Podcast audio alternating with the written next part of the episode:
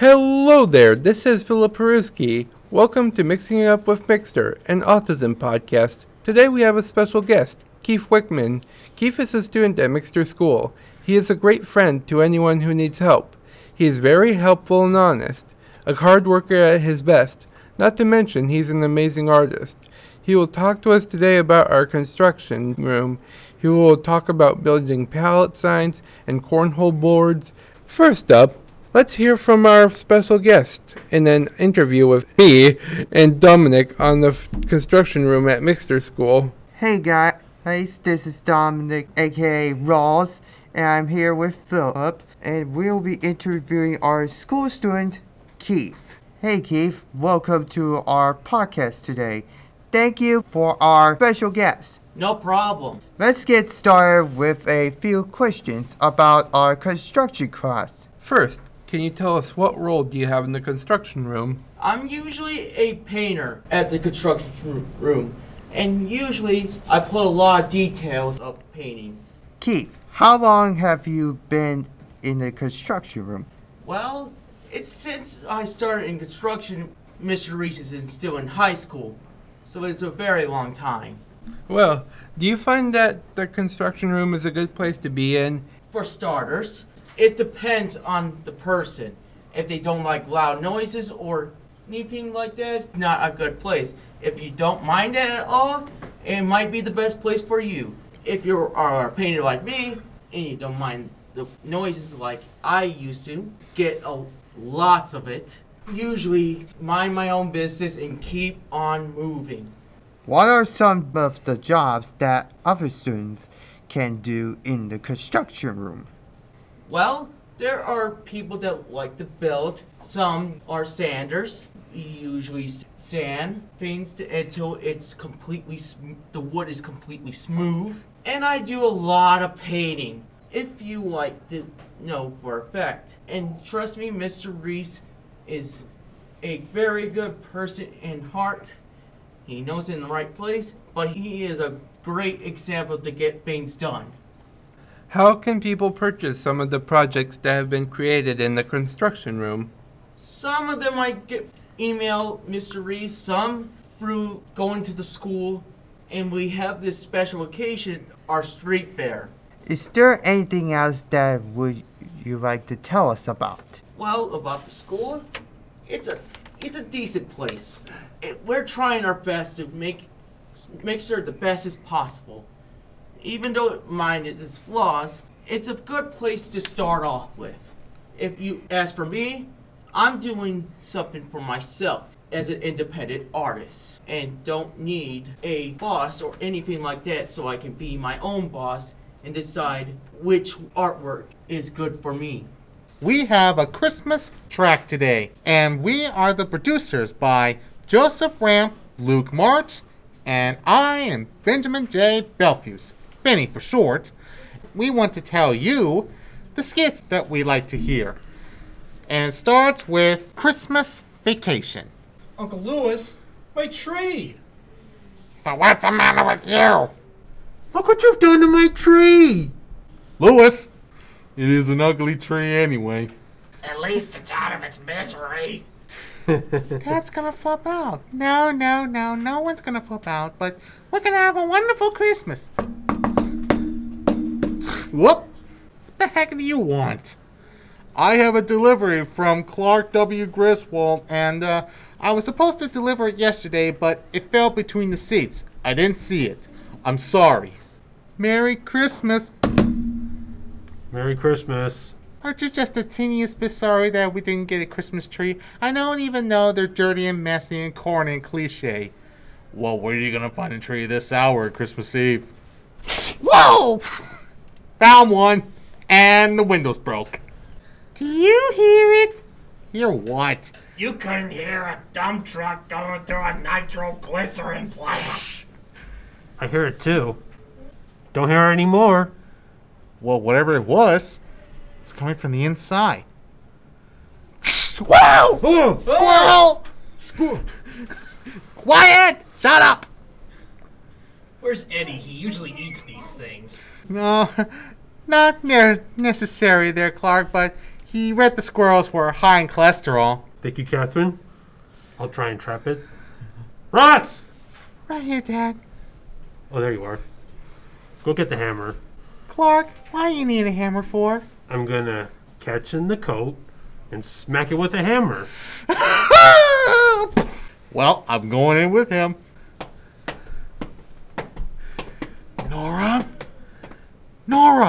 Okay? Is he gone? Must Prob- have got, must have got scared and went back into the tree. Squirrel!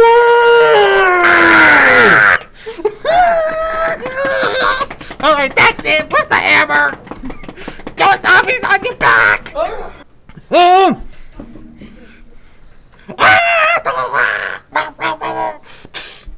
Gone! And cut. Hey everyone, it's Josef Ramp here, and today on the on the seventh of December today, I will I will be talking about the the attack on Pearl Harbor on its 80th anniversary. In order to understand it, it's best to understand how did it start, what led up to it. Well, it all began in 1931 when Japan invaded Manchuria, and pretty much later on that sa- after that, they withdrew from the League of Nations, and throughout the 1930s, and right around 37, they would invade China. But in 1940, after the fall of France, unfortunately, Japan decided to invade French Indochina, which caused an oil embargo in the months leading up to the attack. Japan basically was in preparation for the attack, but then as things were going on, the United States was trying to figure out where was the Japanese fleet. Weeks before, Admiral Yamamoto's Pacific Japanese fleet head straight all the way towards uh, Hawaii. On the morning of December the 7th, the attack begins, and afterwards, President Roosevelt would deliver his speech. On December 8th, the day after the attack, the United States would enter the war. And that's pretty much all for today, so see you next time. Hello, everyone. This is Branden, aka Gojira Fan 1954, and today I'll be sharing everything I know about The Hunt Alien vs. Predator. Now, the script was written by Peter Briggs in 1991, and his script was based off of the AVP comic series by Dark Horse Comics. Anyway, let's get to it The Hunt Alien vs. Predator. The film would have opened on a distant, desolate planet. A hunting p- party of predators have just finished a hunt, focusing on xenomorphs, which is the name of the alien species, and taking their trophies. They, the predators, head to their ship to set off mo- more into the galaxy. The predators would have been led by an individual called Broken Tusk. Upon entering their ship, we learn they have a xenomorph queen captive, using her to lay xenomorph eggs so they can propagate worlds with xenomorphs to hunt. I guess that's why they call it the Hunt Alien vs. Predator. And again, Peter Briggs got this from the Dark Horse comic series. We would have also learned more about the Predator's technology and culture. As the Xeno eggs are laid, the Predators individually scan them to search the contents of the eggs to ensure no royal facehuggers are seeded onto any of their hunting planets. The Xenomorph is worthy prey, one of the best hunts the Yautja could face. However, the Yautja, which is the name of the predator's species, aren't stupid. They have no wish for the xenohives to grow out of control, and they have to keep them in check. Broken Tusk interrupts the process, speaking in their language of clicks and ticks. We get the impression that he wants a harder challenge, a greater hunt. He then loads a royal egg into a, into a seeding probe and shoots it into space. It lands on a distant planet called Ryushi. The probe destroyed a satellite upon arrival, cutting off communications between nearby colonies and between the comms outpost and a group of civilians on a hunting expedition. The hunting party watches as it comes into the atmosphere, and as it lands, they go investigate, unaware of what awaits them. A member named Ackland gets attacked first and gets facehugged. As the rest head back to the camp, they are attacked by Broken Tusk and his Yautja hunting party. They kill all but one. They leave Ackland as he still has the facehugger attached, knowing it'll make an interesting challenge once chaos ensues. Anyway, let's get to the big battle. You can check out the entire script yourselves if you'd like, but today I'm going to skip to certain stuff for now. Three days later, after a search for the new Xenomorph Queen, she has laid eggs and bred with a native wildlife. The xenomorph horde attacking is something we, haven't seen before. We see rhino like xenomorphs and many other alien hybrids. The xenomorphs rapidly spread. The Yautja hunting party attacks. The xenomorphs overrun the complex, overwhelming the predators, killing every Yautja but Broken Tusk. Broken Tusk and the humans team up, and at one point, they head into the hive, and Broken Tusk sees another Yautja strung up against the wall in the egg chamber, chest opened from the inside. Broken Tusk arms the self destruct device on his fallen Yautja comrade's arm and motions a, a woman named Noguchi to leave. The outpost then explodes, killing the queen what, and whatever xenomorphs remain. But as Broken Tusk and, no, and Noguchi leave, another queen xenomorph bursts from, from a sack inside the hive and attacks, injuring Broken Tusk. Noguchi rushes to his aid, and after a short fight, they escape. They head to an outpost aircraft. The queen jumps on to the side of the aircraft and intent on revenge. Broken Tusk takes a post rifle and shoots the xenomorph queen, sending her falling to the outpost below, and the aircraft crashes into a nearby jungle. Broken Tusk is then wounded uh, by another xenomorph revealed to be on board. Noguchi takes part of a smart disk and fights the xenomorph, and as it's about to finish her, Broken Tusk shoots it with a post rifle, killing it using the last of his strength, and as Noguchi gets to his side, Broken Tusk dies. Then we cut to two USCM ships arriving due to loss of communications, and a predator ship uncloaked. The Yautja carrying Broken Tusk's body on board, and the owner of the ship turns to Noguchi and offers a predator combat stick as a trophy and motions to their ship inviting her to join them, and she goes, and the movie ends. Now, even though we didn't get to see this movie, we did, however, get an Alien vs. Predator movie in 2004 and a sequel in 2007, which is Alien vs. Predator Requiem. And some of the stuff from this script was used in the 2004 movie. Anyway, that's a wrap, and I'll be back next time with the next lost film, Alien vs. Predator 3. See ya. Hey guys, this is Gabe. I want to talk about friendship. It is very difficult to make friends. It's very hard for me to talk to people. I get so scared that people will not answer me. But I do have some friends. One friend is Maddie. Maddie is very friendly. She is easy to talk to. I appreciate the friendship I have with Maddie. I hope that I get more friends at Mixter School. Friendship is important to, to me. Thank you, Maddie, for being a great friend. And thank you, listeners, for being a part of our podcast. This is Gabe Ramirez signing off. Hello, I'm Jack Campbell. Today I am going to talk about the continuation of Voltron Legendary Defender. After the season finale, or should I say, sorry, series finale, after the series finale of Voltron Legendary Defender, everything was all peace and joy and happiness. The Galra has stopped attacking, but there are some Garans that still don't believe in peace. They only believe in war. Many years ago, the Autobots were trying to find a way to bring back their fallen comrades, and they found a way. The Decepticons had the same idea. They traveled to a magical, powerful black hole, and they sucked them in, both Autobots and Decepticons. Paul was so powerful, it brought all of the Autobots back to life, even Decepticons. Optimus Prime and Megatron from the 80s. The Transformers from the 80s will cross over with Voltron Legendary Defender.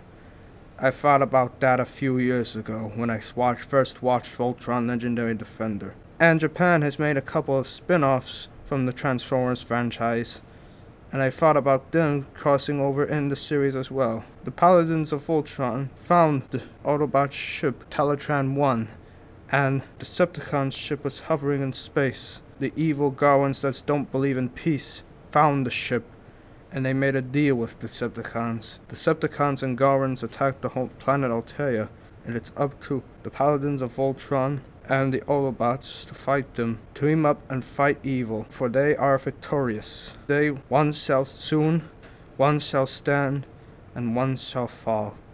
Well, that's all for today. Hasta la vista, peeps. Next up, it's Weekly Update with Josef Ram and special guest Branden Rangel. Hi everyone, it's me, Josef Ramp, and also we have special guest. Branden Rangel. And today we're doing comic talk, so I'll let Branden go first on this one. Hello, this is Branden Rangel, and I'm going to be talking about the top Spider-Man villains. Now, number one is for the top one of the top Spider-Man villains is Green Goblin. In my opinion, I like Green Goblin because he rides around in a glider and throws pumpkin-shaped grenades. And he's also the father of Peter Parker, aka Spider-Man's uh, best friend Harry Osborn. And sometimes Harry himself becomes Green Goblin. For number two, there's Dr. Octopus, aka Doc Ock. His real name is Dr. Otto Octavius, and he has a harness on his back where he controls four tentacle like arms, and that's something I like about him. And for number three, there's uh, Venom. For Venom, it's a symbiote, which is like a black alien goo that's alive. It bonded to Spider Man at first, but then Spider-Man, after Spider-Man got rid of it, attached to a coworker of Peter Parker's named Eddie Brock, t- turning him into Venom. Now I like Venom because he looks like a black-suited Spider-Man, but with sharp teeth and a long tongue. Venom says we instead of I because it's referring to both Eddie Brock and the symbiote. So, for example, he says we are Venom. Now back to Josef Ramp. Thank you, Branden. For me right now, I like to talk about probably was one of my favorite comic stories, uh, the uh, Winter Soldier story from uh, Ed Brubaker's run on Captain America. What I like about is Ed Brubaker took a creative route in bringing Bucky Barnes back from the dead as the Winter Soldier. This story was also used in the MCU for those who have seen the movie Captain America Winter Soldier. If you haven't seen it, I suggest you do check it out, and if you ever have the time, I suggest you check out the comic that it's based on. Right now, I'd like to push this back to Branden. Thank you, Josef. For number four is the Lizard. The Lizard was a guy named Dr. Curt Connors, who was one of Peter Parker's science teachers who had one arm, and he tested a serum on himself to regrow his arm, but it had a side effect that made him look more reptilian, and that's how he became the Lizard. For number five, Electro. Electro was a guy named Max Dillon who got in, in a very bad electrical accident, which eventually gave him electric lightning powers. In The Amazing Spider Man 2, he was played by Jamie Foxx and will be played by Jamie Foxx again in the upcoming Spider Man No Way Home, along with Willem Dafoe's Green Goblin and Alfred Molina's Doc Ock. Now back to Josef. All right, thanks, Branden. Next up, I'd like to talk about is uh, like uh, the Ultimates. What the Ultimates is is a uh, alternate universe take on the Avengers, but in the story, they're not called the Avengers; they're called the Ultimates. But like, they made some changes to some of the characters, although some of the they kept some of them the same. They wanted to take it like what if the Avengers existed today instead of like how they were back then. So some ideas were were used in Joss Whedon's uh, Avengers. Like if you look at some of the stuff in in the Ultimates and compared to Joss Whedon's film, you could see where he got the inspiration for his movie. And then it even had a sequel, Ultimates 2, which was as good as the first uh, Ultimates uh, miniseries. Now back to Branden. Thank you, Josef. For number six is Carnage. Carnage is like Venom, but red. He bonds to a criminal named Cletus Kasady uh, due to a cut on his hand that was part of the Venom symbiote. Basically, Carnage is Venom's son. And I've been waiting for them to do Carnage in a movie, and they finally did so in this year's Venom Let There Be Carnage. For number seven, there is the Hobgoblin. Now, Hobgoblin is like Green Goblin, but his suit's kind of different. His mask is like yellow, and he wears like an orange cloak. And one of the people that becomes him might secretly be in the MCU. Now, back to Josef. Thank you, Branden. All right, I'll wrap it up. For my next one, I would talk about DC Comics' uh, story, uh, DC The New Frontier, which is one of my other favorite stories. Basically, what Darwyn Cooke decided to do is he wanted to show how the DC Universe moved from the golden age of superheroes from World War II to the silver age from the 1950s into the 1960s. And that's pretty much what The New Frontier is about how oh, that how are they going to adapt from uh, the golden age to the silver age in the 50s into the 60s. And it was also adapted into an animated movie in 2008. It was either 2008 or 2007. Although the movie is good, they cut out some stuff. If you're going to check it out, read the comic first, and if you really like the story, check out the DC animated movie, Justice League The New Frontier. So now, I'll leave it up to Branden to continue on with what he has left. For number eight, there is Kraven the Hunter. There is a little bit I know about Kraven the Hunter, but one thing I like about him is that he wears like a leopard printed uh, coat and, and has like crossbow, and will also be getting his own movie in January of 2023. And he has a half brother who was also a villain called the Chameleon. Now, for number nine, there is Morbius the living vampire. His actual name is Morbius. It's actually Michael Morbius, to be exact. And he experimented on bats, which gave him vampire powers. And he will also soon have his own movie in, in January of next year, which is 2022. I am Branden Rangel. And, the, and Josef Ram for weekly update. See you next time. See you next time. Hello, this is Nicole Johnson with our guest, Maddie from Mix It Up and Mixter. Today, I am going to talk to our guest, Maddie, about her job at McDonald's. Hi, I'm Maddie. How was the interview process? It was very good. I got hired on, on the first day, but I was a little bit anxious. How long have you been working at McDonald's? Six months. What is your responsibility? Making the Happy Meal, sweeping, stocking, cleaning lobby. Do you work on kids' meal? Yes, I do. What shift do you work? Afternoon shift. How many hours a week? 15 hours a week.